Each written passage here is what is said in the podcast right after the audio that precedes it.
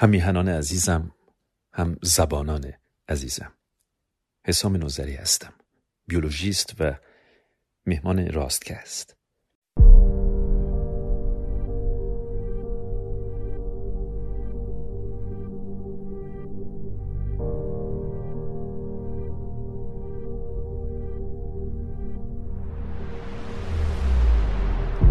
امروز صحبتی دارم در مورد اهمیت مراقبت و حمایت از حیوانات، گیاهان و درختان و اهمیت دگرگونی در حیات. حیات نیازمند به تنوع و دگرگونی هست. رنگین کمان حیات. هر چقدر که این تنوع این دگرگونی در حیات کمتر باشه شانس بقای ما هم کمتر هست. بقای ما و زیبایی زندگی در گروی این رنگین کمان هست. رنگین کمان حیات دگرگونی در حیات تنوع در حیات. حتی در ژنها. ژنها نیازمند تنوع و دگرگونی هستند. حیوانات ایران هم هم میهنان ما هستند. امیدوار هستم که در ایران فردا در میهن ما در قانون اساسی ایران فردا. به حقوق حیوانات هم توجهی بشه. حیوانات در ایران اونها هم همیهنان ما هستند. حقوقی دارند. درختان ایران گیاهان ایران. نقش دارند در حفظ ایران ما در حفظ این سرزمین. از خودمهوری هست که ما فکر می‌کنیم که بهترین بدنها رو داریم بهترین ساختارها رو داریم. به خاطر خودمهوری اما نگاهی کنیم با هم به ساختار سایر موجودات که در بسیاری از موارد از ما بهتر هست. هموگلوبین در دلفین نسبت به ما کیفیت بسیار بالاتری داره. یا ریه. شیر دریایی. ریه شیر دریایی بسیار از ما بهتر است. کوسه دارای حسی هست که می‌تونه نانو ولتاژ رو تبدیل به تصویر کنه. آمپول های لورنزینی که ما هیچ برداشتی درکی از اون نداریم. تبدیل کردن نانو ولتاژ به تصویر. یا خفاش که ضربان قلب شما رو می‌بینه. یا یک دلفین. در دریا شنا می‌کنید. دلفین هایی به شما نزدیک میشند. و بعد آروم دور میشند. چون ضربان قلب شما را حس می‌کنند و ترس رو. اما گاه با همون حالت همون آدم شنا می‌کنید در دریا. دلفین هایی به شما نزدیک میشند و این بار نزدیکتر و نزدیکتر. چون این بار ترسی در شما نمی بینند و ما هیچ حسی هیچ برداشت هیچ درکی از اینها نداریم. در حال حاضر. یا حیواناتی که اصلا سرطان نمی‌گیرند. یا سرطان رو سلول های سرطانی رو بسیار بهتر از ما مدیریت می کنند. حیواناتی که سلول های سفید بدن اونها بسیار بهتر از سلول های سفید بدن ما عمل می کنند. این خودمهوری، این نگاه به خود در طول قرنها چشمان ما رو بسته بایستی که اونها رو باز کرد. این انسان نیست که اختراع می‌کنه. انسان ها هستند که اختراع می‌کنند. این انسان نیست که پرواز می‌کنه. انسان ها هستند که پرواز می کنند انسان ها هستند که اختراع می کنند به لطف همدلی فرهنگ نگارش آموزش. به تنهایی ناتوان هستیم. و زمانی که از همدلی و همیاری صحبت می کنیم و فرهنگ حتی. نمی‌تونیم که از سایر موجودات غافل باشیم. حیات نیازمند به دگرگونی هست. و زیبایی حیات و بقای حیات ما در گروی مراقبت و حمایت از حیوانات هست درختان هست و گیاهان. امیدوار باشیم که در ایران فردا در قانون اساسی ایران فردا میهن ما به حقوق حیوانات هم توجهی بشه. به حقوق این هم میهنان ما. درختان ایران گیاهان ایران حیوانات ایران نقش بسیار مهمی بازی می کنند در حفظ این سرزمین در حفظ ایران ما. قرنها هست که ما به زور قرنها هست که ما به زور به یک بره آب میدیم. پیش از اینکه سر اون رو ببریم. به زور به یک بره آب میدیم در حضور آدمهایی که فریاد می‌زنند آیه می‌خونند سوره با صدای بلند می‌خونند. به زور به اون آب میدیم پیش از اون که سر اون رو ببریم. تا مبادا تشنه از دنیا رفته باشه. شکنجه کردن حیوانات ذبح حیوانات قتل حیوانات.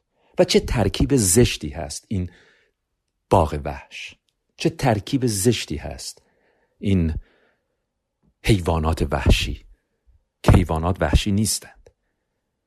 ما همیشه خودمون رو مبدع گرفتیم و بر اساس خودمون این واژه رو مختص به اونها کردیم. امیدوار هستم که در ایران فردا از شر این باغ وحش هم راحت بشیم.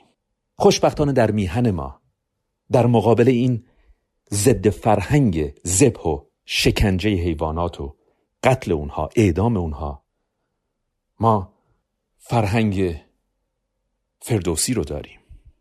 اسبی داریم به نام رخش که هم یاری می‌کنه. یار پهلوان سیستان هست. پهلوان سیستان رستم و در شیراز سعدی. در مورد یک مورچه. چقدر زیبا. چقدر زیبا این شعر رو سروده. سیه اندرون باشد و سنگ دل که خواهد که موری شود تنگ دل. امیدوار باشیم که در ایران آینده نگاهی تازه داشته باشیم به سایر هم خودمون. ما قرنها هست که بسیاری از حشرات رو زیر پا له می کنیم به جرم اینکه زشت هستند. ما قرنها هست که بسیاری از موجودات رو زیر پا له می کنیم به جرم اینکه خوش قیافه نیستند ترسناک هستند انکبوت ها رو از بین می‌بریم. به خفاش ها ناسزا میگیم. بی خود. بدون انکبوت بدون خفاش جنگل ها هم نبودند. خفاش میوه رو می‌خوره.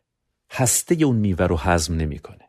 زمانی که اون هسته از بدن خفاش خارج میشه مدفوع خفاش مواد غذایی لازم رو در اختیار این هسته برای روزها و هفته ها قرار و به لطف این هسته و هسته ها هستند که جنگل ها روی کره زمین ما ایجاد میشند و تولید اکسیژن فروزان و بقای ما و تنوع و دگرگونی در حیات که بقای ما که زیبایی زندگی ما در گروی این تنوع و در گروی این دگرگونی هست. به امید اینکه در ایران فردا عشق به حیوانات حمایت از اونها هوای گیاهان و درختان رو داشتن.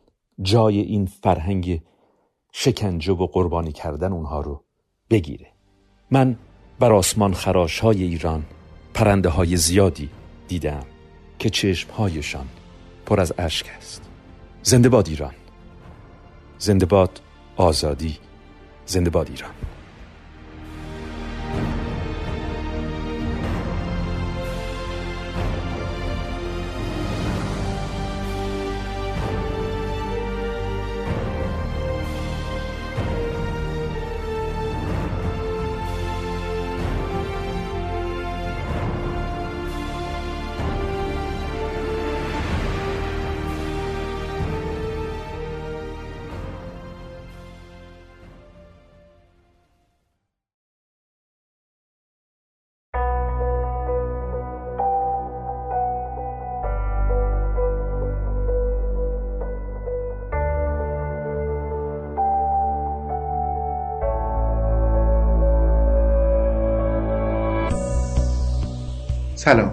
من عرفان کسرایی هستم. در پادکست امروز درباره یک پرسش بسیار بسیار بنیادی که مورد اختلاف فیلسوفان علم و مورخان علم می‌پردازیم. به این پرسش که علم از کجای تاریخ آغاز شده؟ اگر علم و یک پدیدار انسانی بدونیم این پرسش اگرچه به نظر می‌رسه روشنتر شده اما به نوعی دشوارتر میشه. چون که تعریف انسان رو باید در اینجا دقیق بگیم و مشخص کنیم. مقصودمون رو دقیق کنیم که بگیم مقصودمون ناندرتالا هستن هوموهابیلیس هست انسان راستقامته اجداد انسانی ما هرچه بودن احتمالا اطلاعات زیادی از کارکرد جهان نداشتن چیز زیادی نمی‌دونستن. اونا با به کار گرفتن قوه استدلالشون و البته با آزمون و خطا ابزار می ساختن. با استفاده از قدرت تخیلشون روی دیواره غارها نقاشی می‌کردند و چه بسا در شبهای تاریک به ستاره ها خیره می شدن و خیال بافی می کردن.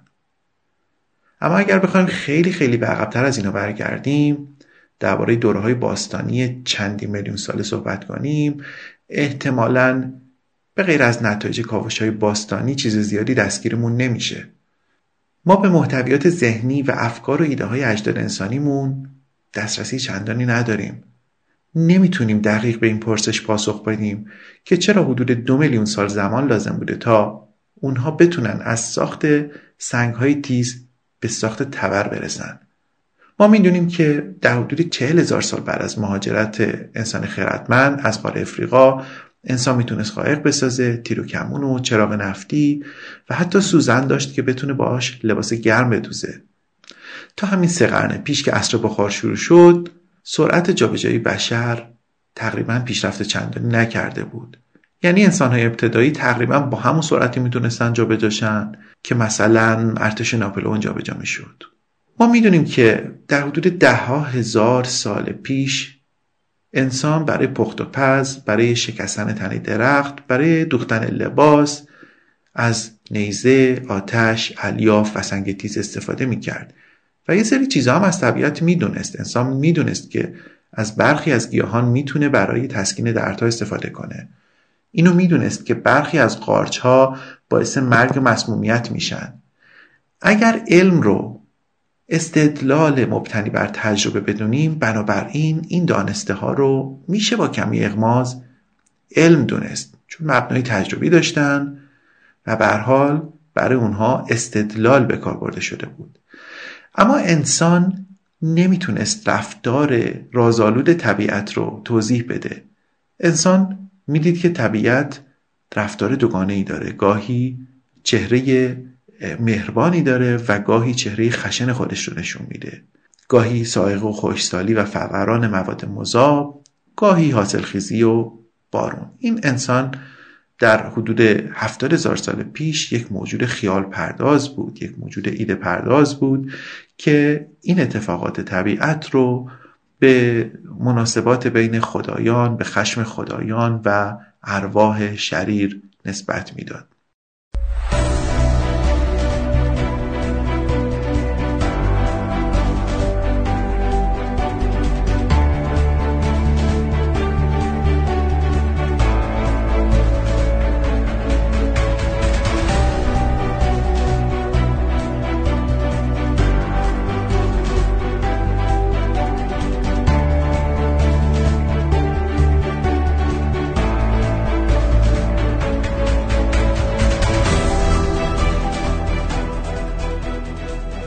در حدود دو میلیون سال از ساخت ابزارهای سنگی میگذره. اما حدود 300 هزار ساله که استفاده روزمره از آتش به زندگی انسان وارد شده. دانش ما درباره این 300 هزار سال چندان هم زیاد نیست. کاوش های باستانشناسی مدارک زیادی در اختیار انسان گذاشته. از روی اونها میشه فهمید که اجداد ما حدودا چطوری زندگی می‌کردن چه ابزاراتی اختراع کرده بودن چطور اون ابزارها رو به کار می بردن میشه حدودا فهمید که اونها مثلا برای شکار با همدیگه به صورت گروهی همکاری می‌کردن. یکی از بزرگترین مشکلات شاید این باشه که ما خط و دستنوشته ای از اون دوره های تاریخی برامون نمونده که بتونیم دریابیم که چه اندیشه داشتن انسان های باستانی. اما می‌دونیم که اونا بلد بودن که آتش رو به کنترل خودشون در بیارن.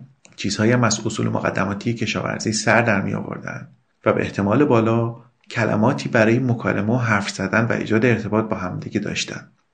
در چنین دوره ای انسان روز به روز ابزارهای جدیدتری رو می‌تونست در زندگی خودش به کار ببره. هر ابزاری یک اختراع بود و هر اختراعی خودش راهی برای اختراع ابزار بعدی باز می‌کرد. اسکیموها و سرخپوستا با استفاده از چوب استخون یا پوست حیوانات می‌تونستن با استفاده از ساقه و الیاف گیاه تسمه و تناب و پتک درست کنند.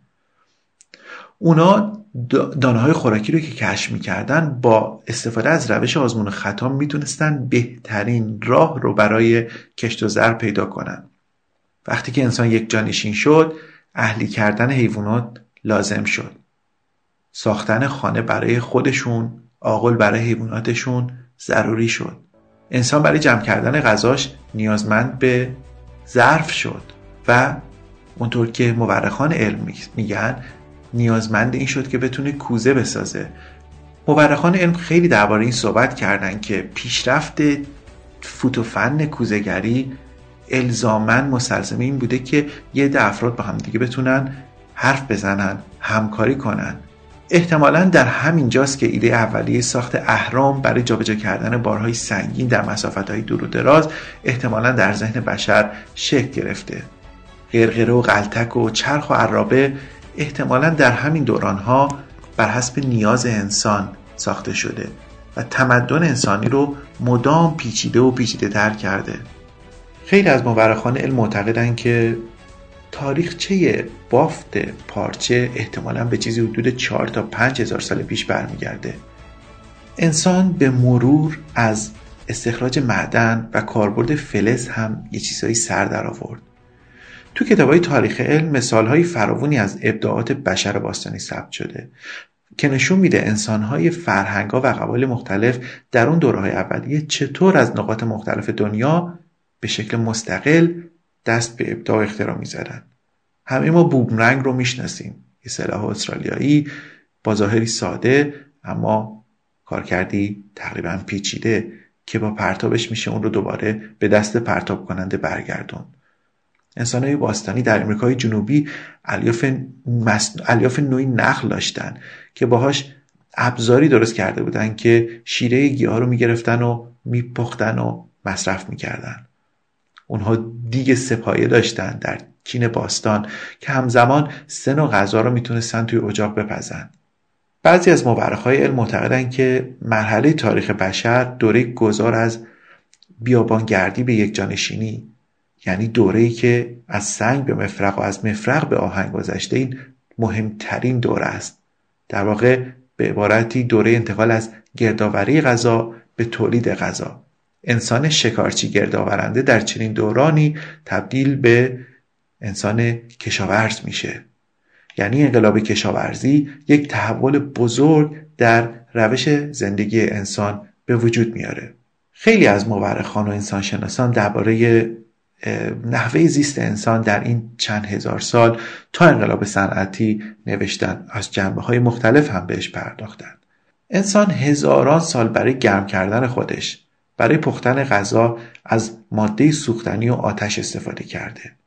در انقلاب صنعتی آتش رو انسان برای تولید بخار برای راه اندازی چرخ و حرکت اهرام به کار گرفت و به کند و کاو در معدن طبیعت پرداخت.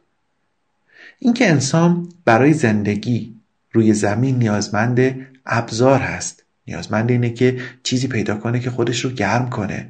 چیزی پیدا کنه که روی زمین بتونه توی سنگلاخ ها راه بره. نشون دهنده اینه که طبیعت چندان هم با انسان مهربان نیست.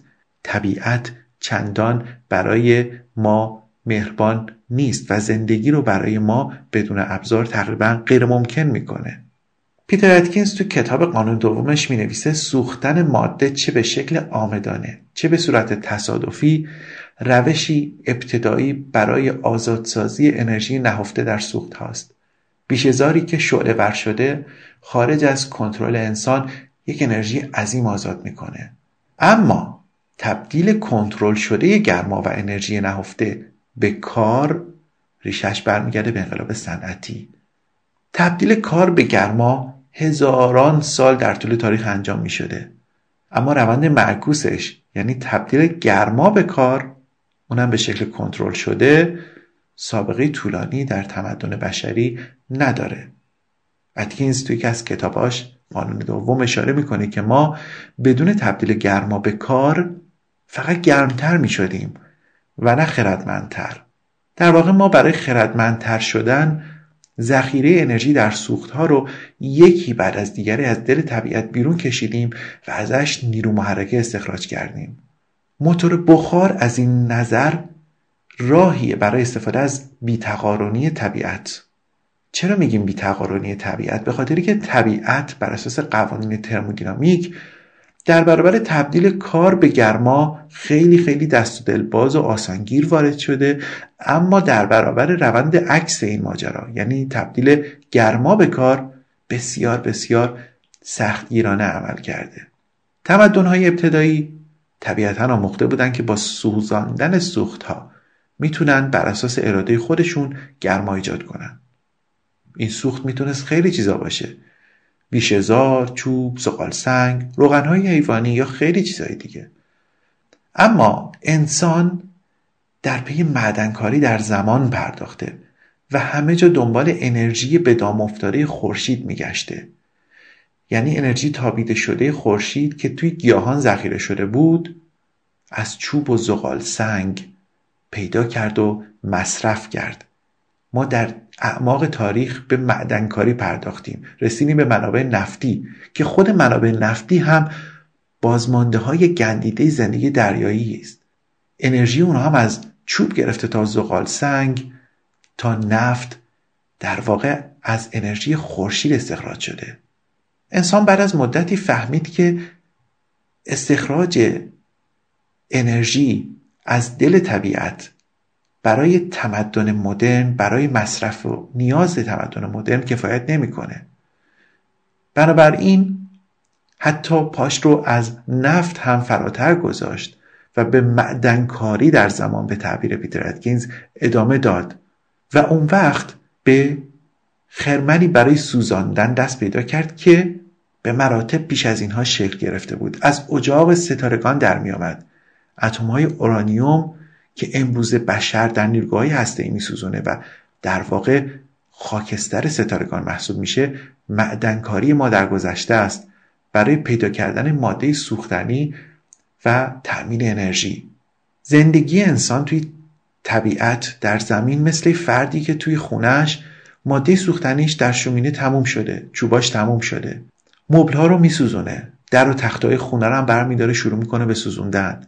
هر چی پیدا کرده میره تو زمین پیدا می‌کنه تا بسوزونه. این در واقع روندی که انسان امروز پیش گرفته. ما می‌خوایم به معدنکاری در دوره های بسیار بسیار قدیمی تر از اینا بپردازیم. در دوره ای که جهان پر بوده از هیدروژن و هلیوم. حالا میلیاردها سال گذشته و انسان می‌خواد که خاکسترهای بیگ بنگ رو هم برای دستیابی به همجوشی کنترل شده هیدروژن به هلیوم استخراج کنه. یعنی معدنکاری انسان فقط محدود به چوب و زغال سنگ و نفت و اورانیوم نیست بلکه انسان می‌خواد هیدروژن رو هم به عنوان کهنترین سوخت فسیلی بتونه استخراج کنه.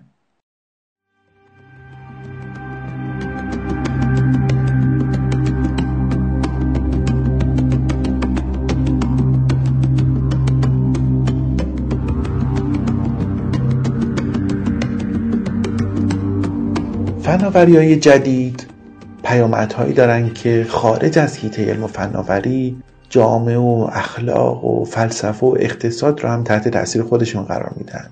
مثلا توسعه پروژه هوش مصنوعی فقط به خود هوش مصنوعی محدود نمیمونه بلکه خارج از اون تاثیر بزرگی حتی در سیاست، اخلاق، فلسفه و اقتصاد خواهد گذاشت. ممکنه به نظر برسه که چنین دقدقه هایی دقدقه هایی هستن که شبیه به موضوعات فیلم های تخیلی هستن. اما نگاهی به تغییر سبک زیست انسان در قرن اخیر نشون میده خیلی از چیزهایی که روزگاری علمی تخیلی به نظر می رسیدن زمانی به واقعیت تبدیل شدن. در انقلاب صنعتی اول انسان تونست با استفاده از نیروی بخار کار و تولید رو مکانیکی کنه. در انقلاب صنعتی دوم انسان از برق و الکتریسیته استفاده کرد. در انقلاب صنعتی سوم انسان از فناوری اطلاعات آیتی استفاده کرد و در انقلاب صنعتی چهارم یک تلفیق عجیب بین دنیای فیزیکی و زیست شناسی یعنی بدن انسان و دنیای دیجیتال شکل می‌گیره. یک تلفیق که همین الان که ما داریم با هم صحبت می‌کنیم آغاز شده و در واقع ما الان در دل انقلاب صنعتی چهارم به سر می‌بریم. انقلابی که نه تنها شغل کارگرانی که در کارخونه ها دارن کار می‌کنند رو به خطر میندازه بلکه حتی شغل پزشکان، مهندسان و حتی روزنامه نگاران رو هم به خطر میندازه سیستم های هوش مصنوعی که می‌تونن مقاله تولید کنن می‌تونن پژوهش کنن. و با ترکیب داده ها و مقالات علمی بتونن نظری های علمی جدید تولید کنند. حتی مشاغل آکادمیک هم تحت تاثیر پروژه هوش مصنوعی قرار خواهند گرفت. طبیعتا هوش مصنوعی نسبت به انسان برتری زیادی داره. شما کارمندی رو تصور کنید که نخسته میشه نه خوابش می‌گیره نه مرخصی می‌خواد. و نه خلق و خویی داره که گاهی تغییر, تغییر می‌کنه گاهی عصبی و مضطرب میشه. احتمالا چنین هوش مصنوعی چنین سیستم هوش مصنوعی در برابر رقیبش برای گرفتن یک شغل شانس بیشتری داره. یک پژوهش در دانشگاه آکسفورد نشون می‌داد که 47 درصد شغل ها در امریکا در آینده احتمالا با گسترش این فناوری ها با خطر مواجه میشن و از دست انسان خارج میشن. اینکه حالا چنین تحولی به سود جامعه انسانیه یا اینکه آینده زندگی انسان روی زمین رو به خطر میندازه هنوز کاملا مشخص نیست. خیلی از آینده ترسناک و سناریوهای هولناکی مثل قلبه ماشین ها بر انسان صحبت می‌کنن. برخی هم در مقابل استدلال می‌کنن که پروژه هوش مصنوعی زندگی انسان رو بهتر خواهد کرد. همین الان بسیار از شرکت های داروسازی با استفاده از ابر کامپیوترها و سیستم های هوش مصنوعی می‌تونند با سرعت بیشتری به دنبال کشف واکسن کرونا بگردن. اما پیامدهای اجتماعی که ممکنه در جامعه انسانی شکل بگیره اینکه اگر که ما تمام کارهامون رو به سیستم هوش مصنوعی محول کنیم و اونها بتونن مدیریت کارهای ما رو انجام بدن برای ما قرار ملاقات بذارن و وقت دکتر بگیرن اون وقت انسان در زندگی باید چیکار کنه؟ چه هدفی تعریف کنه؟ آینده اشتغال و بیمه و بازنشستگی چی میشه؟ اینا مسائلی که در حیطه جامعه شناسی خیلی از جامعه شناسان باهاش درگیرن ولی خب هنوز هیچ کس پاسخ قطعی براش رو نداره. ما هنوز تجربه زندگی در جهانی که همه چیز به عهده سیستم هوش مصنوعی باشه نداریم. چهره جهان در آینده احتمالا بسیار بسیار بسیار متفاوت با امروز خواهد بود. انسان در هزاران سال آینده به قدری چهره جهان رو تغییر خواهد داد که اگر ما زنده بشیم و سال سه هزار رو ببینیم احتمالا تعجب می‌کنیم از اینکه این همون زمینی که ما در آن زندگی می‌کردیم. با گذشت حدود 300 هزار سال از کنترل آتش حالا انسان به چیزهای عجیب و غریبی فکر می‌کنه. به نانوتکنولوژی به روش های کنترل بیولوژیک به تکنولوژی هایی که امروز درباره اون ممکنه چیزی نمی‌دونیم اما در قرنهای آینده انسان می‌تونه با استفاده از اونها زندگی انسان و چهره زمین رو به شکل بنیادینی تغییر بده. طول عمر متوسط انسان در سال 1900 حدودا 50 سال بود. اما الان چیزی حدود 80 ساله. خیلی از پروژه ها هستن که هم گوگل اونها رو راه کرده و هم پروژه های دیگه رقیب که اینها می‌خوان طول عمر انسان افزایش بدن. انسان امروز حتی به این فکر می‌کنه که شاید بشه روزی ذهن و آگاهی انسان رو روی کامپیوترها آپلود کرد. از انتقال اطلاعات مغز به ماشین صحبت می کنند انتقال محتوای ذهن انسان روی ماشین چیزیه که تا همین چند قرن پیش تصور اون هم در ذهن انسان نمی گنجید. انسان می‌خواد حالا ده ها میلیارد سلول عصبی که در مغز ما هستن با سیناپس ها با همدیگه ارتباط برقرار می‌کنن بتونه مدل سازی کنه شبیه سازی کنه. برخی معتقدن چنین چیزی هیچ وقت ممکن نخواهد شد. برخی هم بر این باورن که شاید چنین روندی یعنی انتقال ذهن انسان آپلود کردن ذهن انسان کپی کردن محتوای ذهن ما به ماشین به کامپیوتر اجتناب ناپذیره و تمدن بشری به اونجا خواهد رسید. 300 هزار سال بعد از کشف آتش انسان حالا داره به این چیزهای عجیب و غریب فکر می‌کنه. به اینکه یک آواتار پیدا کنه و بتونه آگاهیش رو ابدی کنه تمدنهای پسا انسانی در میلیون ها سال آینده شاید هیچ دسترسی به افکار و ایده ها و دانش امروز ما نداشته باشند. تمام تکنولوژی و دانش امروز ما از دید اونها مثل ابزارهای ابتدایی مثل نیزه و سنگ تیز و تبر به نظر برسه همونطور که ما در کاوش های باستانیمون از تمدنهای چند میلیون سال گذشته از اجتماعات انسانی چند میلیون سال گذشته چیز زیادی آیدمون نمیشه و به نظرمون اونها بسیار بسیار ابتدایی می‌رسه.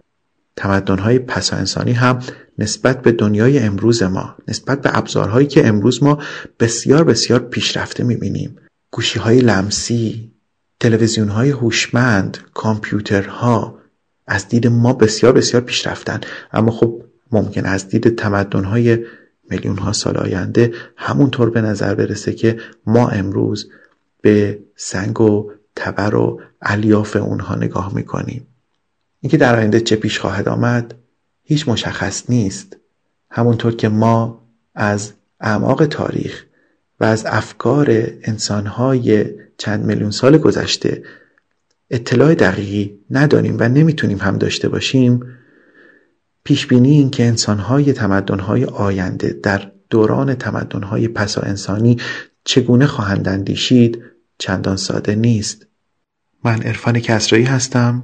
از اینکه به این پادکست گوش دادید سپاسگزارم.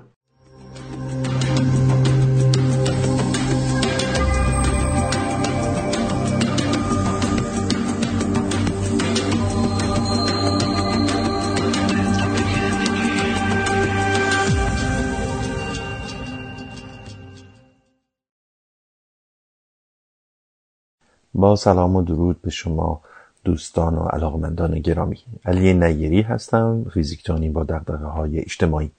در برنامه نخست این پادکست به اهمیت تفکر نقادانه یا سنجشگران اندیشی اشاره های کوچکی داشتم. در بخش دوم تلاش می کنم تا مسئله تفکر نقادانه و یا اینکه تفکر نقادانه چیست رو بیشتر بشکافم.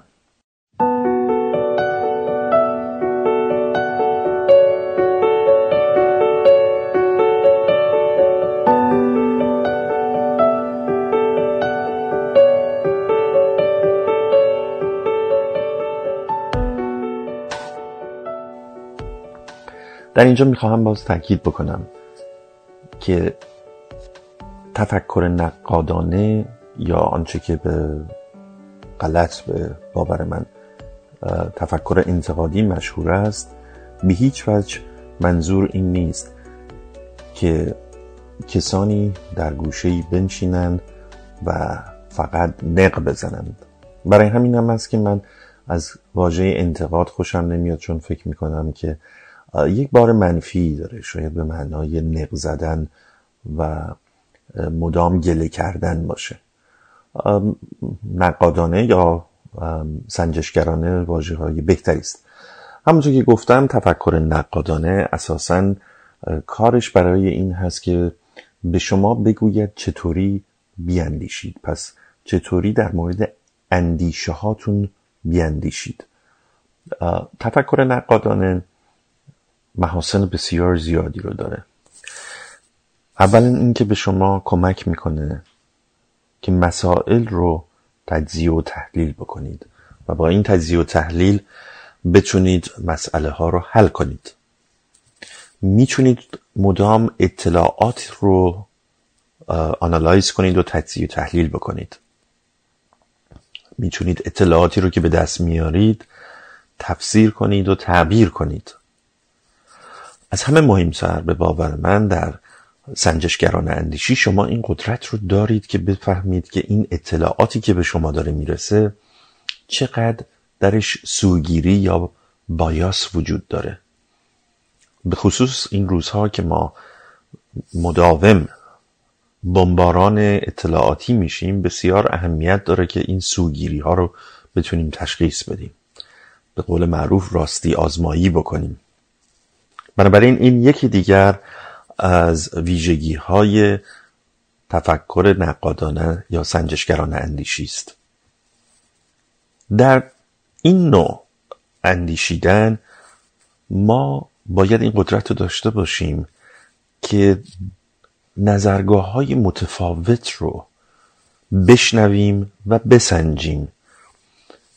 اگر باوری داریم اگر اعتقادی داریم اگر علاقه داریم فرض کنید فقط کتاب هایی که باب طبع ماست رو و با عقاید ما جور در میاد نخونیم. مشکلی که بسیاری از دین باوران دارن همینه. یعنی میرن به مسجدشون میرن به کلیساشون میرن به کنیسهاشون میرن به عباداتگاه و معابدشون که اون حرفایی رو که خودشون دوست دارن بشنون و سرخوش و سرحال برگردن. شما اگر دارای این پیچیدگی ذهنی هستید که بتونید اندیشه سنجشگر در خودتون توسعه بدید اون موقع این امکان رو خواهید داشت که نظریه های مخالف خودتون رو بشنوید. نظریه های مخالف رو شنیدن به معنای تایید نظریه مخالف یا حتی بدتر از اون اینکه نظریه مخالف محترمه نیست. به باور من هر انسان خردمندی باید توانایی شنیدن نظریه های مخالف رو داشته باشه و اونها رو بتونه تجزیه تحلیل بکنه. بفهمه که چقدر از اونها با سوگیری و بایاس همراهه. این کار بسیار بزرگی است. این تصویه اطلاعات که به آدمی در این روزها می‌رسه. حالا که شما این اطلاعات رو به دستتون گرفتید که بتونید باهاش مسائل مهم فردی و اجتماعی و جامعتون رو حل بکنید. می‌تونید تصمیمات درستری رو بگیرید. پس کار دیگه سنجشگران اندیشی استفاده از اطلاعاتی است که تصویه شده. در حد امکان. هر چقدر شما سلامت فکری بیشتری داشته باشید و در راه سنجشگران اندیشی بیشتر رفته باشید این کار برای شما راحت تره. همه ما زمانهایی دچار تعصب میشیم. یکی از دلیل هایی که من همیشه با تعصب مخالفت کردم این مسئله قدیسازی و تقدسگرایی است. تعصب باعث قدیسازی میشه. کسانی رو که ما دوست داریم ناخداگاه ممکن است که اونها رو به یک درون یک لایه حالا می‌تونه نازک باشه یا بسیار کلفتی از تقدس ببریم. تقدس به معنای عدم پرسشگری است عدم نقد. همه ما ها ممکنه جاهایی دچار این مسئله بشیم. این تعصب در هر زمینه ای می‌تونه باشه. البته ما ایرانی ها فرهنگ طولانی داریم بر تعصب روی ناموس. اون رو راجبش امروز نمی‌خوام صحبت بکنم چون مسئله جداگانه است ولی فقط فکر بکنید که تعصب به ناموس از کجا آمده و چقدر اقلانیه چقدر خردمندانه است چقدر با تفکر نقادانه یا سنجشگرانه اندیشی جور در میاد. و برای همین هم است که شاید بدترین فوش هایی که در فارسی وجود داره. فوش های ناموسی است. من در کمتر فرهنگ و زبانی دیدم که فوش ها اینگونه نام، ناموسی باشه. و بالاخره ما قرار هست با به کار بردن این اطلاعات تصویه شده مسائل مختلف رو یاد بگیریم. به قول معروف بر دانشمون بیافزاییم اینجا من دانش رو در مقابل واژه انگلیسی نالج استفاده می کنم و علم رو در مقابل ساینس در انگلیسی. بنابراین این خلاصه تفکر نقادان است که من یک بار دیگه سریع براتون میگم. پس یکیش برای حل مسئله است. شما با تفکر نقادانه می‌تونید مسائل فردی و اجتماعی و کاری و حرفه‌ایتون رو باهاش حل بکنید. می‌تونید اطلاعاتی رو که به شما وارد میشه رو تجزیه و تحلیل بکنید می‌تونید تفسیرشون بکنید اون اطلاعات رو و از همه مهمتر بدونید که این اطلاعاتی که به شما رسیده چقدر جهتدار و سوگیری شده هست. بفهمید بایازهای این اطلاعات کجاست و اینکه شما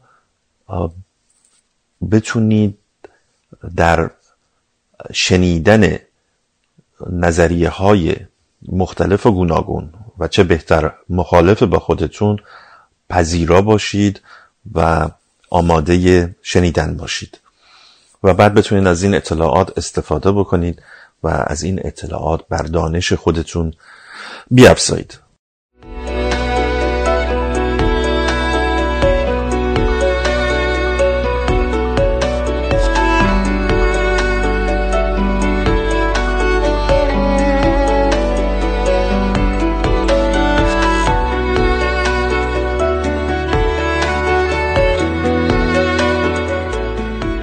یکی از ویژگی های سنجشگران اندیشی این هست که ما دچار یک نوع انصاف عقلی میشیم. یعنی منصفانه میاندیشیم. سعی می‌کنیم که به قول معروف به یک سویه به سمت قاضی نریم و راضی برگردیم.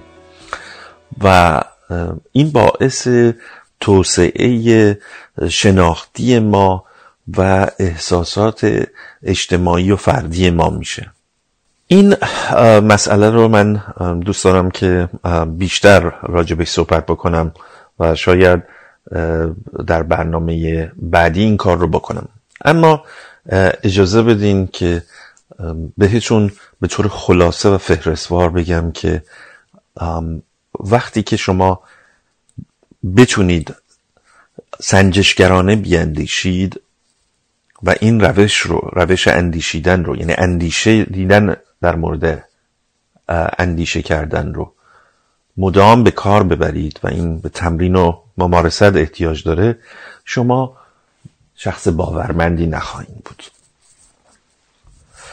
حالا شخص باورمند به چه کسایی گفته میشه؟ چه کسی می‌تونه شخص باورمند باشه؟ باور فقط به معنی این نیست که ما به یک دین توحیدی ابراهیمی و یا باورهای دیگر مذهبی اعتقاد داشته باشیم. در بسیاری مواقع این باورمندی می‌تونه در رهبران ملی فرهمند یا کاریزماتیک باشه. ما ایرانی ها سابقه چنین باوری که باعث تعصب زیادی هم شده رو در طول تاریخ معاصرمون زیاد دیدیم. آخریش رو در مورد انقلاب سال 57 به وضوح شاهد بودیم. ولی این می‌تونه این باور اعتقاد در بعضی از رهبران و شخصیت های فرهمند یا کاریزماتیک فرقه ها و گروه ها باشه. باز هم اون رو ما در جامعه خودمون زیاد دیدیم. این فرقه می‌تونه یک فرقه سیاسی باشه این فرقه می‌تونه یک فرقه عرفانی باشه مذهبی باشه دینی باشه. فرقی نمی‌کنه.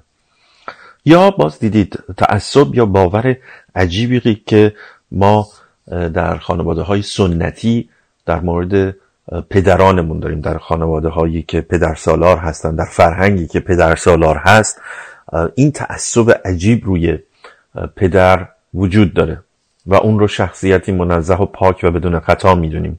و حاضر نیستیم انتقادی رو بپذیریم. کافی است که به دوربر خودتون اگر نه بهتر از همه اینه که به خودتون نگاه بکنید و این قضاوت رو بکنید در مورد رابطه خودتون با پدرتون و اگر فرزندی دارید رابطه خودتون با فرزندانتون. در حالتهای مدرن می‌تونه این باور نسبت به اون نهاد یا سازمانی باشه که شما عضوش هستید. تعصب عجیبی که به اون نهادی که رفتی. حالا حتی می‌تونه نهاد یک دانشگاه باشه می‌تونه اداره باشه که شما دارید درش کار می‌کنید یا یک حزب باشه.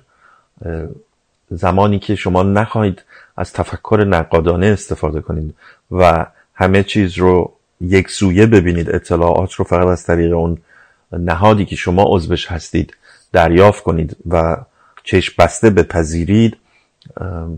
اون هم شما رو به شکل یک باورمند متعصب در میاره و عملا یک نوع رابطه مرید و مرادی به وجود میاره. اون هم برای فرهنگ ما ایرانی ها که علاقه عجیبی به عرفان داره به خاطر اون لایه نازک پوشش مهربانانه ای که بر شریعت خشک دین گذاشته.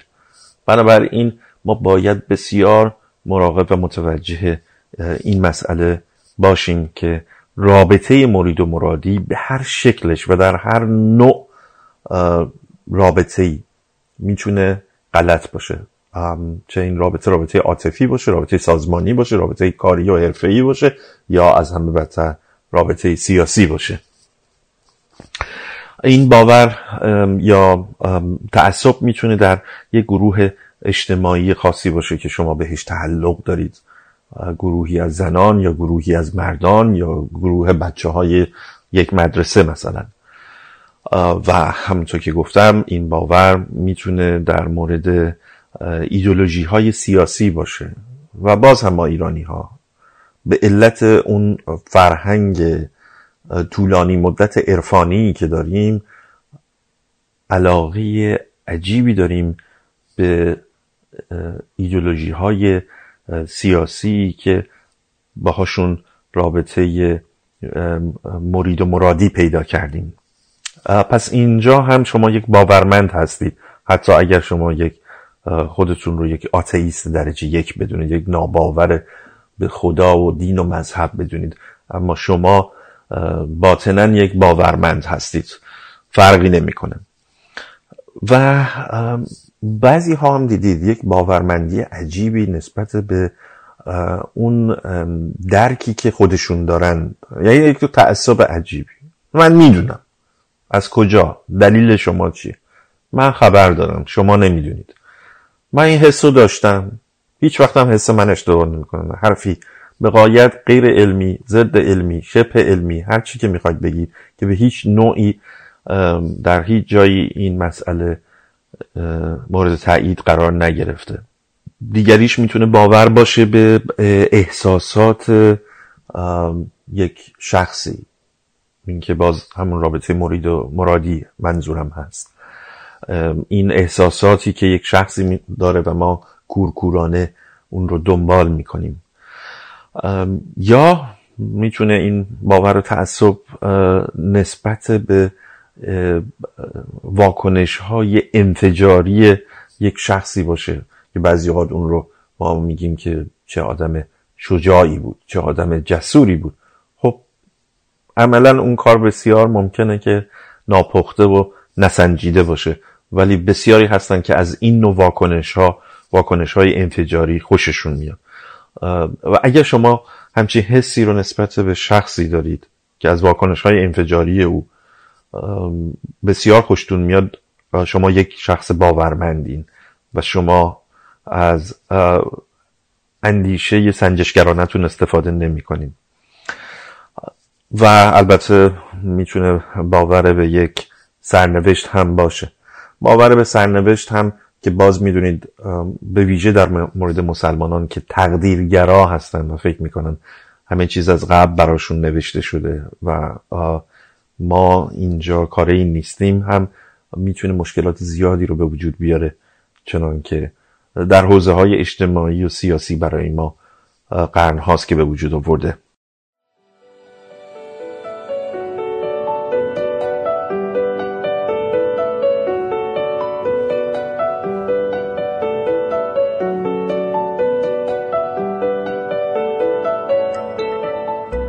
باورمندی می‌تونه به یک نوع تمثیل های اجتماعی باشه باورهای اجتماعی و قومی باشه. اینکه فلان قوم فلان فرهنگ فلان ملیت چگونه هستند این باورها باورهای غلطی است. اینکه فرض کنید آفریقایی ها فقط به درد کارهای بدنی و ورزشی می‌خورن. اروپایی ها و ژاپنی ها و تازگی هم چینی ها فقط به کارهای فکری می‌خورن. و ما ایرانی هم احتمالا فقط به درد کارهای شازدگی و تنبلی می‌خوریم. اینها از اون باورهای غلطی است که هیچ پشتوانه عقلی و علمی نداره.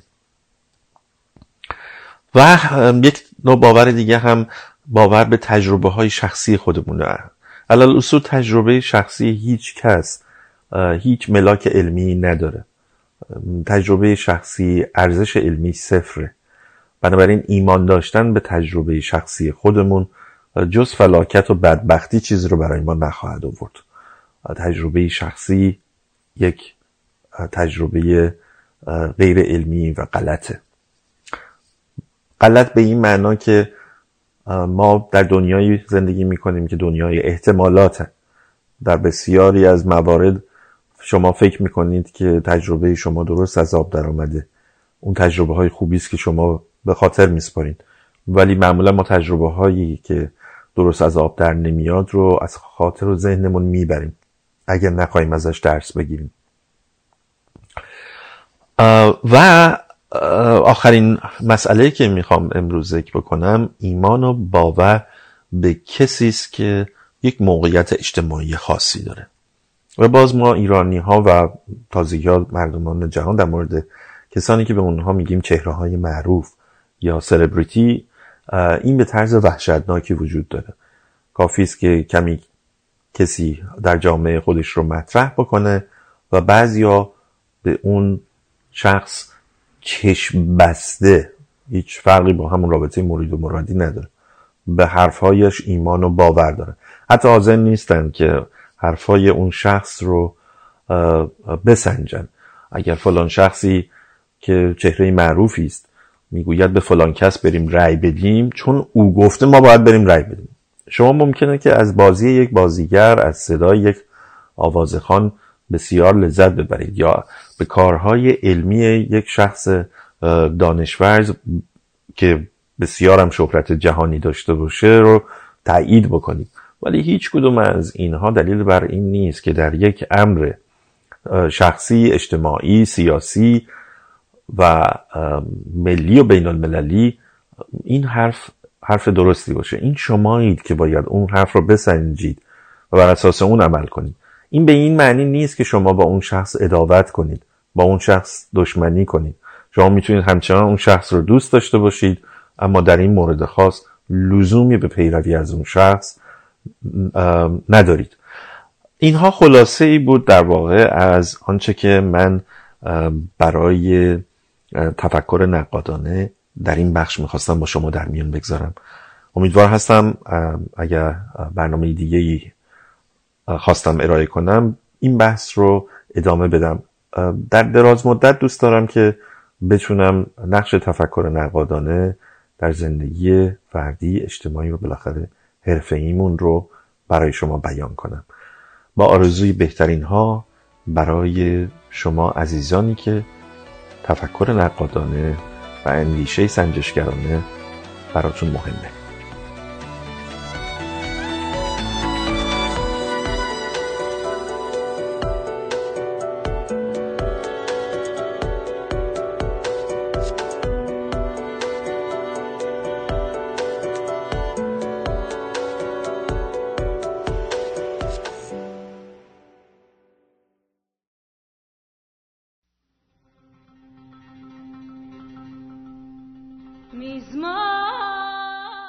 دوستان من ساشتی هستم و پادکست این هفته من اختصاص داره به سفر به اسرائیل.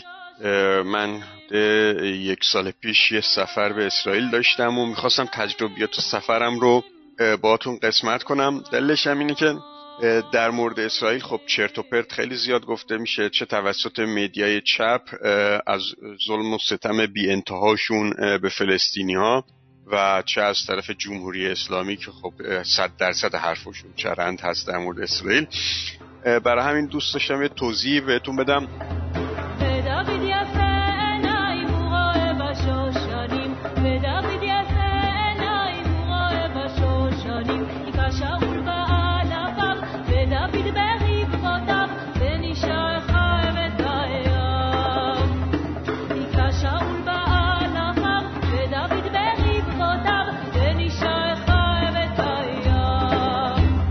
برای سفر بسه من خیلی وقت بود دوست داشتم اسرائیل برم و فقط از این میترسیدم که مشکل برام ایجاد بشه به خاطر ایرانی بودنم. واسه همین قبل از سفر با سفارت اسرائیل تو آمستردام تماس گرفتیم تماس ایمیلی و اونا گفتن نه مشکلی نداره.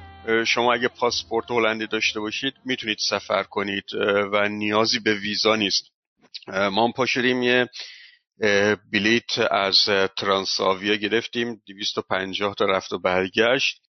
و رفتیم به ایلات. حالا چرا ایلات؟ چون بلیتش ارزونتر بود. بلیت به اورشلیم خیلی گرونتره.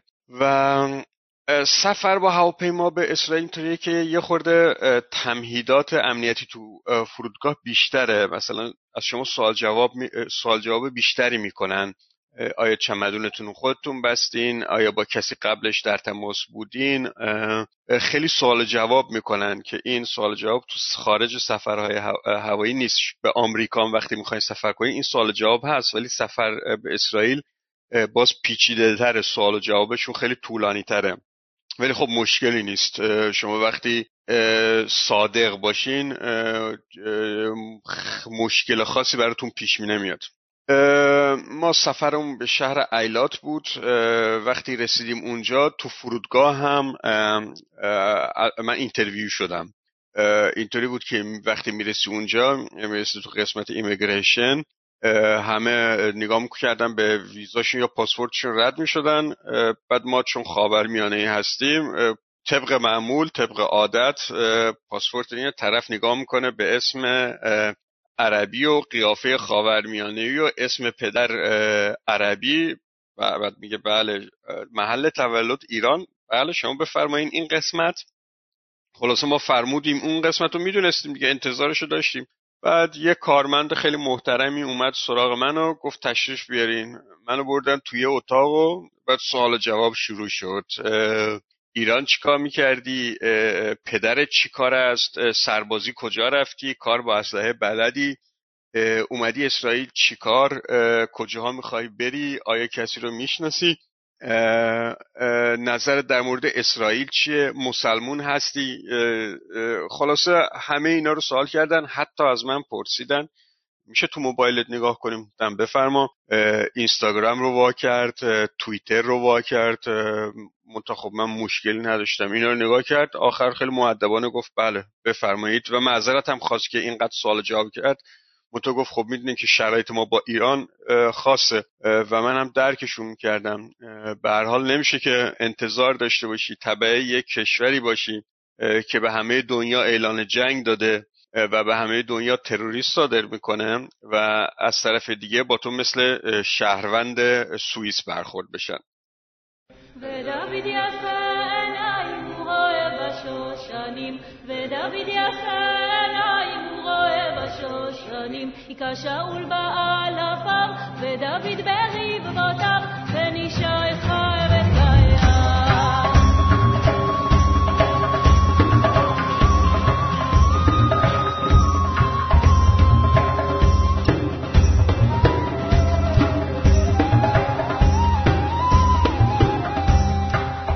خلاصه ما وارد شدیم رفتیم ایلات. ایلات جنوبی ترین نقطه اسرائیل یک باریکی بسیار کوچکی هست و تنها جایی هست که اسرائیل با دریای آزاد ارتباط داره از ایلات هست و خیلی نقطه مهمیه. دلیلش هم اینه که کمی دورتر از ساحل اسرائیل حتی نفت پیدا کردن. اینا تو دریا نفت پیدا کردن.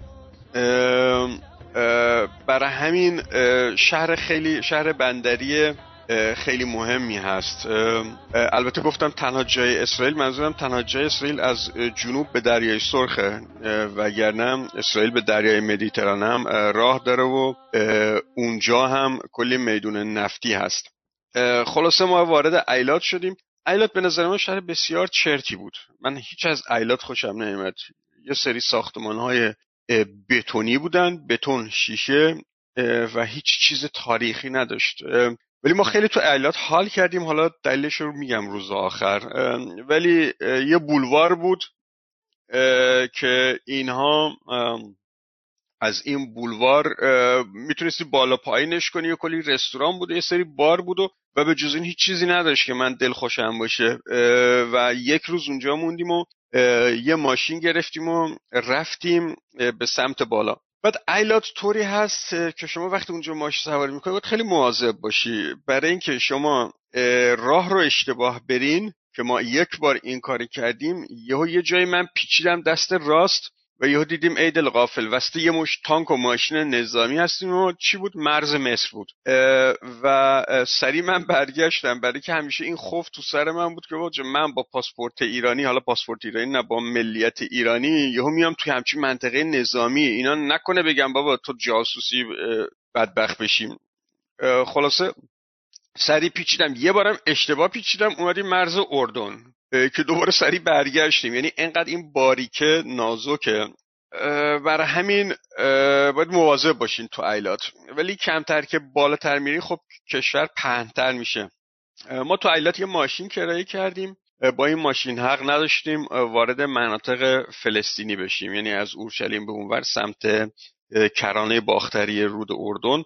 ما اجازه نداشتیم وارد بشیم. دلیلش این بود که این برادران فلسطینی تا پلاک اسرائیل میدن با سنگ و چوب ماشین رو له لورده می‌کردن و ما بیمه نبودیم اون موقع. برای اون قسمت بیمه نیستیم.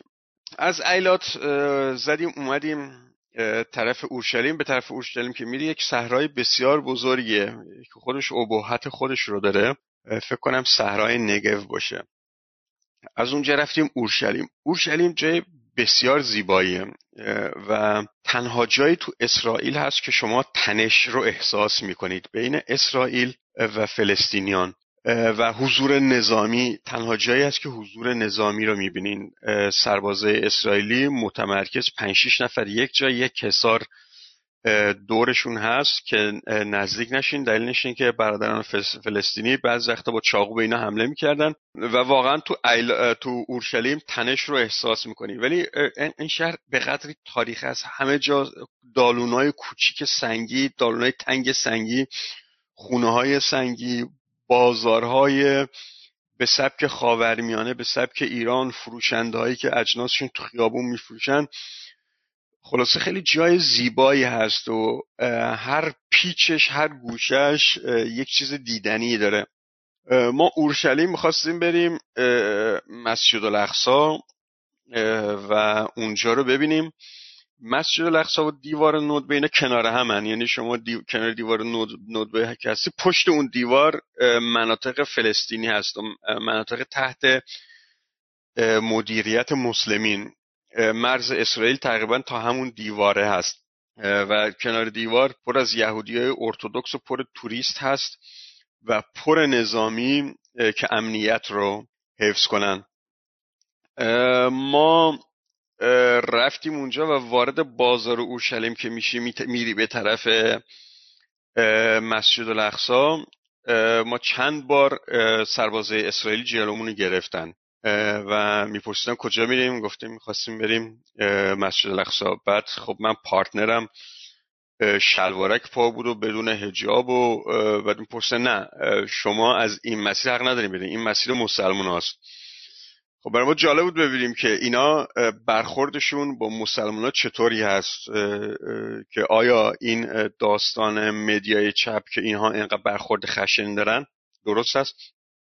و ما چند بار گفتیم ما مسلمونیم. و اینا با تعجب نگاه می‌کردن خب برای اینکه از مسلمون چیزی که از مسلمون انتظار دارن هجاب و گونی و چارقد هست که ما نداشتیم. و چند بار این سربازان مسلمونی خب اشهد تو بگو. من اشهدمون بلدن. مسلمون بهتر من اشهد میگم. بعد یه سری سوال اسلامی از ما کرد. ما فهمیدیم که این سرباز اسرائیلی خودش عرب هست. یعنی خودش عرب فلسطینی هست که تو اسرائیل زندگی می‌کنه و خیلی زیادن از اینا. برخلاف اون چیزی که تو مدیا بهتون می‌خوام بگن. و جالب بود و می‌گفتن از کجای ایران؟ و شروع می‌کردن هر رو خنده و و چند بار مثلا این سربازا رفقاشون صدا کردن بیای ما رو احاطه کردن که خب ایرانی هست اینجا چیکار می‌کنی؟ آره توریستی ما از هلند میایم و خلاصه رفتارش خیلی خوب بود. و چند تا ایست بازرسی هم بود. من یه کوله پشتی دستم بود و اینا می‌خواستن که گفت می‌تونیم تو کوله پشتی نگاه کنیم. و من یک جایی از این کلاهای اسرائیلی خریده بودم که پرچم اسرائیلی هست یارو تو سرباز تا این دید گفت آقا این کلاه تو بده من بده من برات نگه. گفت تو مسلمون هست تو میگه مسلمون هستی؟ این کلاه رو چیکار می‌کنی؟ گفت خب من مسلمون هستم ضد یهود که نیستم. این کلاه هم به عنوان یاد بود خریدم یادگاری. گفت اون کلاه تو بده من برات نیگر میدارم. و برگشتی بهت میدم. چون گفت تا این کلاه میری تو این مسجد الاقصی اینجا فلسطینیا بخوام بگردن این کلاه رو پیدا کنن اینا داغ می‌کنن برات مشکل ایجاد می‌کنن. و من این کار کردم یعنی کلاه هم رو دادم به سرباز رسالی برام نگرداش برگشتم به هم پس داد. بعد اسرائیلیا چند بار از این ایست بازی آخرش ما رو راه دادن به داخل مسجد الاقصی. بعد ما می‌خواستیم وارد مسجد الاقصی بشیم. خب از اون قسمت دیگه گفت این قسمت مسلمون است. دیگه خودتون برین بدونین چیکار می‌کنین چون پارتنر تجاب نداره. بعد ما وارد قسمت مسلمان شدیم قشن رفتارها هم اسلامی شد. یعنی یک یک مسلمان 50 60 ساله اونجا وایساده بود. بعد با اون لحن که از یک مسلمان داریم بسیار بیادبانه ها چیه برای چی اومدین؟ اگه می‌خوایم برین اینجا باید گونی تنتون کنین. بعد یک چیز کثافت یه شنل کثافت که ازش چرک میبارید که اینو مثل گونی مثل برقع از سرت می‌کرد داد به partner من. partner من گفت این چیه؟ گفت با اینو تنت کنیم. گفت تنم نمی‌کنم اینو. گفت اگه می‌خوای اینجا وارد چی باید تنت کنیم خلاصه ما با ادای سیکتیر شنل رو پس دادیم و برگشتیم اسرائیلی گفتن کجا؟ گفتیم چی؟ می‌خواد ما گونی تنمون کنیم و ما قبول نمی کنیم بعد به گفت نه بدی از اون در اون در توریستا از اونجا لازم نیست یه این, گونی رو کیسه زباله رو تنتون کنید. خلاص ما کلی دوباره دور زدیم بازار رو که از یک ورودی مخصوص که صف طولانی داشته اینا از اونجا وارد شدیم که اونجا دیگه هجاب و اینا لازم نبود. بعد وارد این محوته شدیم و اینجا هم دوباره اون تنش مشخص بود. از یه طرف سربازه اسرائیلی وایستاده بودن از یه طرف خب توریستای بیطرف بودن و از یه طرف نمازگزاران فلسطینی که از طرف مناطق فلسطینی وارد شده بودند و اینا به اونجا, اونجا مرز بود و اونجا به هم می‌رسیدن. من وارد شدم و یک جا من می‌خواستم برم وارد مسجد بشم که یارو دم در یه دربانی بود. این گفت کجا؟ گفت اینجا غیر مسلمون اجازه نداره وارد شه. گفتم من مسلمونم. گفت این مسلمون اهل کجا گفتم ایرانی هستم. گفت ایرانی بابا برادر ما این شما. بیا من می‌برم تو. بعد دست منو گرفت برد تو. بعد یه کم که جلوتر گرم گفت یه پولی به من بده. من برای چی پول بهت بدم؟ گفت من تو رو آوردم اینجا باید یه پولی به من بده بعد من یک سیکتیری نصیبش کردم و گفتم من پول به تو نمیدم خرج تروریسم کنی. و قشنگ از همونجا سرم انداختم پایین برگشتم دم در رو خلاصه یه سری عکس یادگاری گرفتیم اونجا و بعد اومدیم بیرون. شبم یه هتل گرفته بودیم و تو یک روز تو اورشلیم گشتیم و اورشلیم خیلی زیبا. من واقعا حسرتی می‌خونم که چرا بیشتر اورشلیم نموندم. اورشلیم خیلی جالبه. هی ضربان قلبت میره بالا خیلی هیجان داره. این فلسطینی ها رو می‌بینی که برای کار کردن اومدن اونجا و دم به دم باید کاغذاشون رو نشون چک بازرسی ایست بازرسی ها هست و خلاصه حال و هوای دیگه ای داره اورشلیم.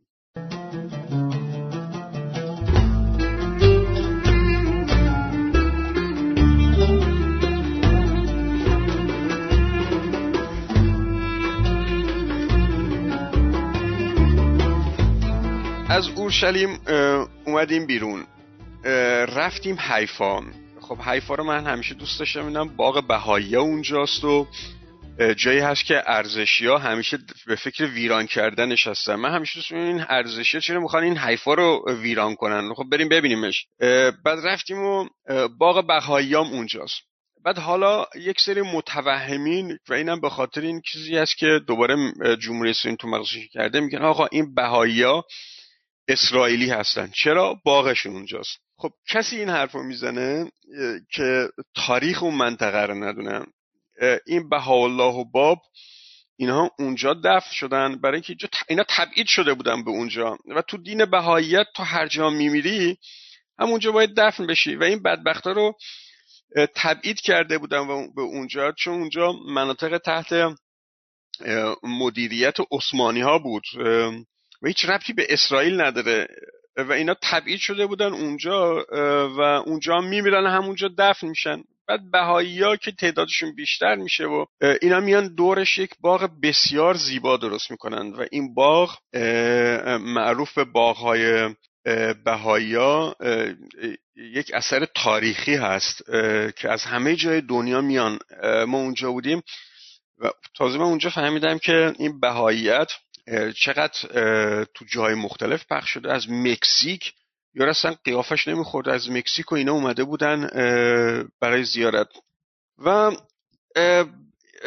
این باغ بهایی ها بهایی ها همه چیزش خوب بودن. مثلا برخلاف مسلمی که تو می‌خوای وارد مکان مقدسشون بشی باید گونی و کیس زباله تنت کنی این بهایی با اینا کاری نداشتن. فقط این حضرت الله بسیار آدم گشادی بود. من مونده بودم. فکر کن از همه دنیا می اومدن این اینو زیارت کنن. بعد این می‌گفت که من بین نه صبح تا ده صبح بیدارم. بیاین منو ببینین.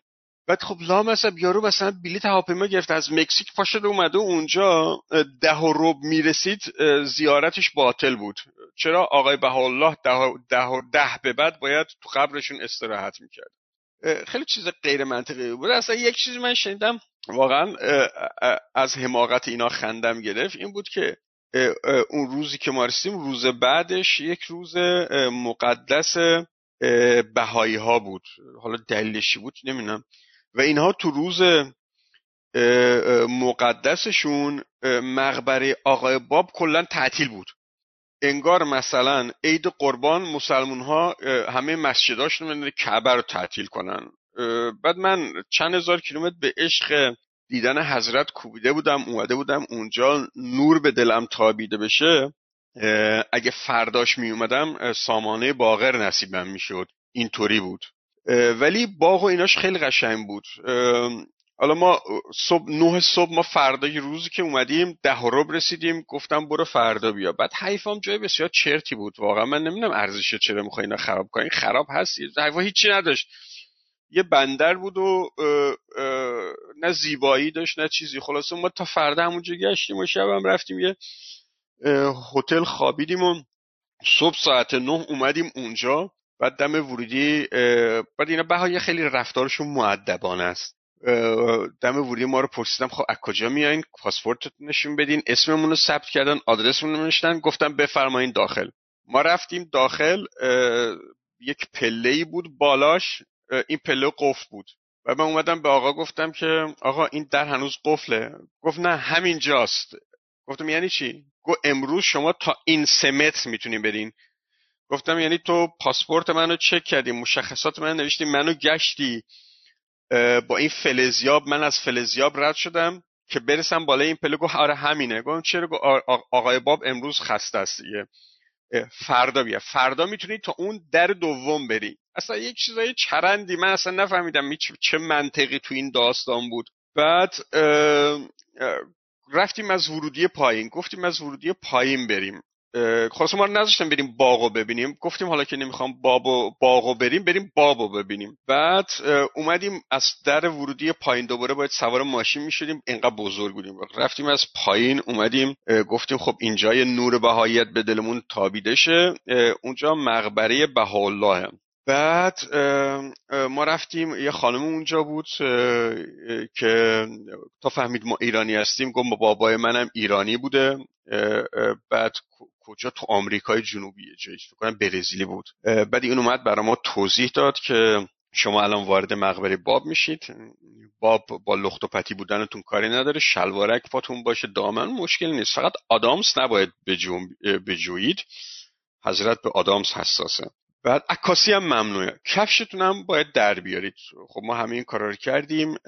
یه خانمی جلو ما حرکت کرد. ما وارد یه محوطه یه قبری بود. بعد کلی فرش ابریشمی اونجا چیده بودن و کلی گل گذاشته بودن. بوی گلاب می اومد و بعد اون زیرم سنگ حضرت بود.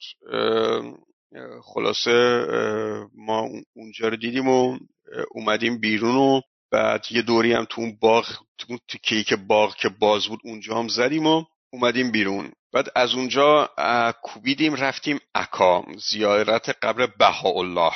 که ایشون هم طبق معمول تعطیل بود. احتمالا من حدس می‌زدم مثلا بین دو تا دورو باز بود. از اونجا ما رفتیم الناصر نظرت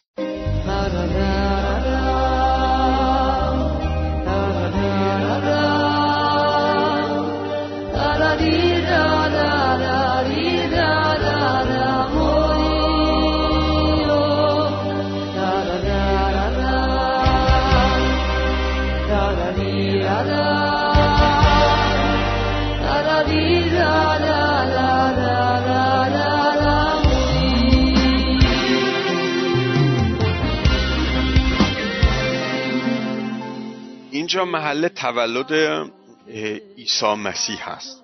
و رفتیم اون کلیسایی که مریم خانم اعلام می‌کنه که حامله شده.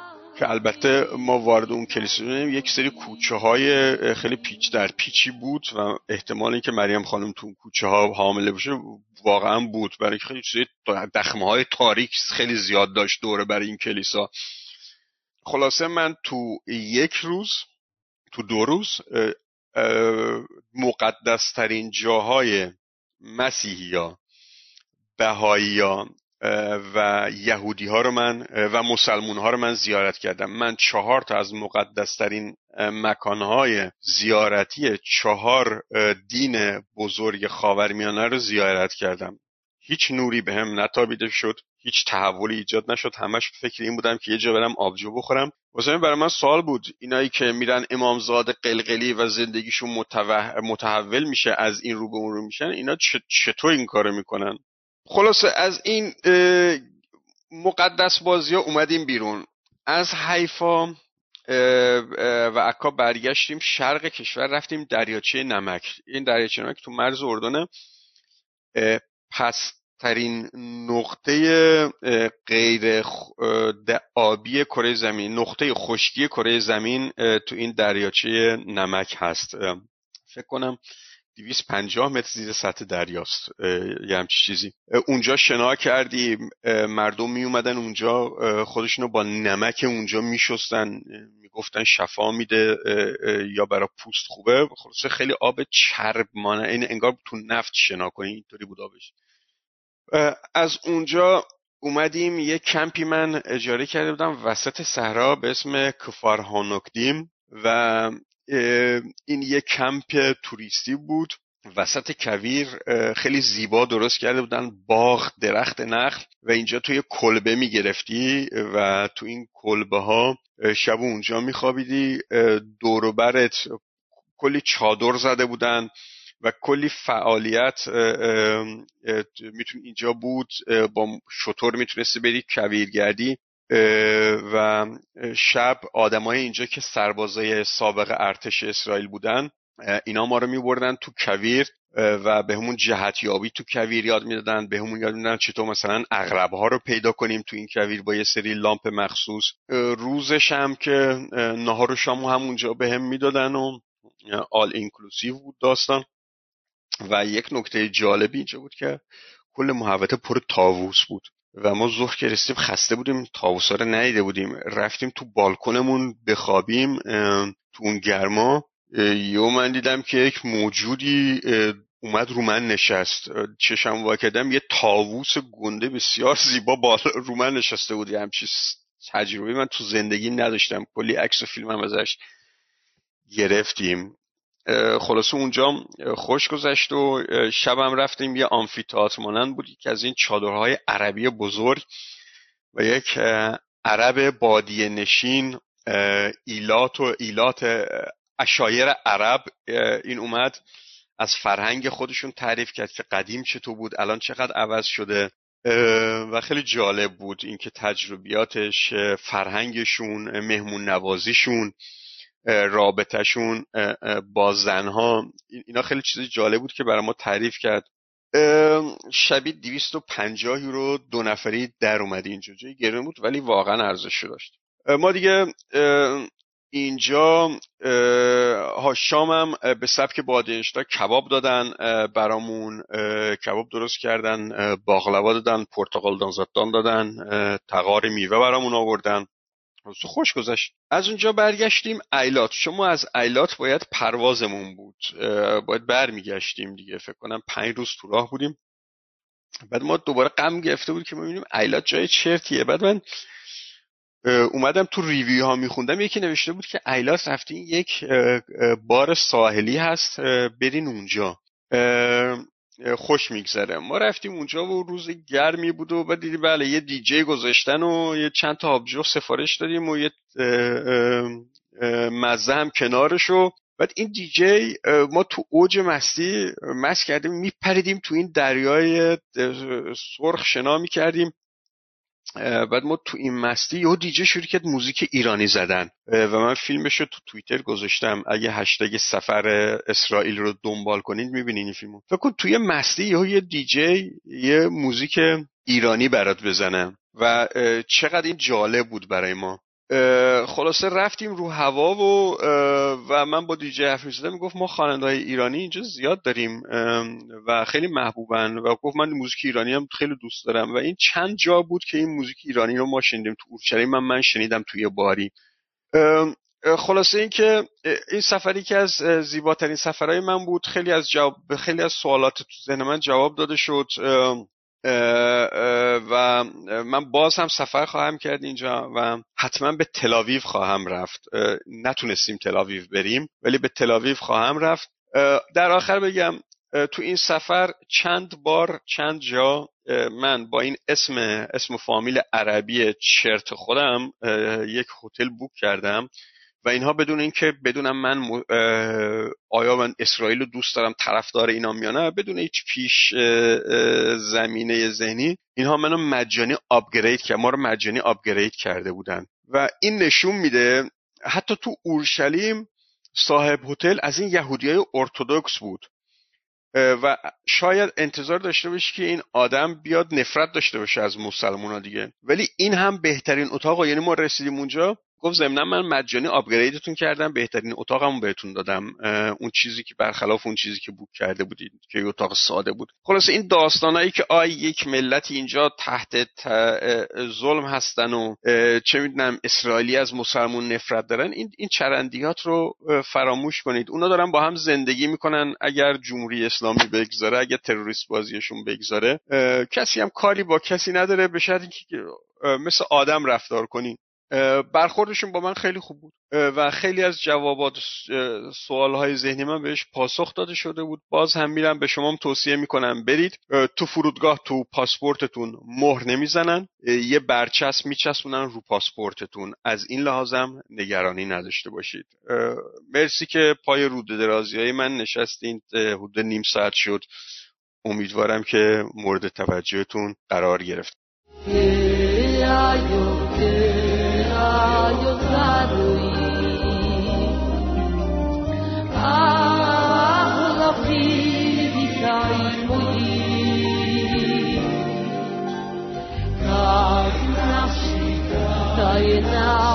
Love.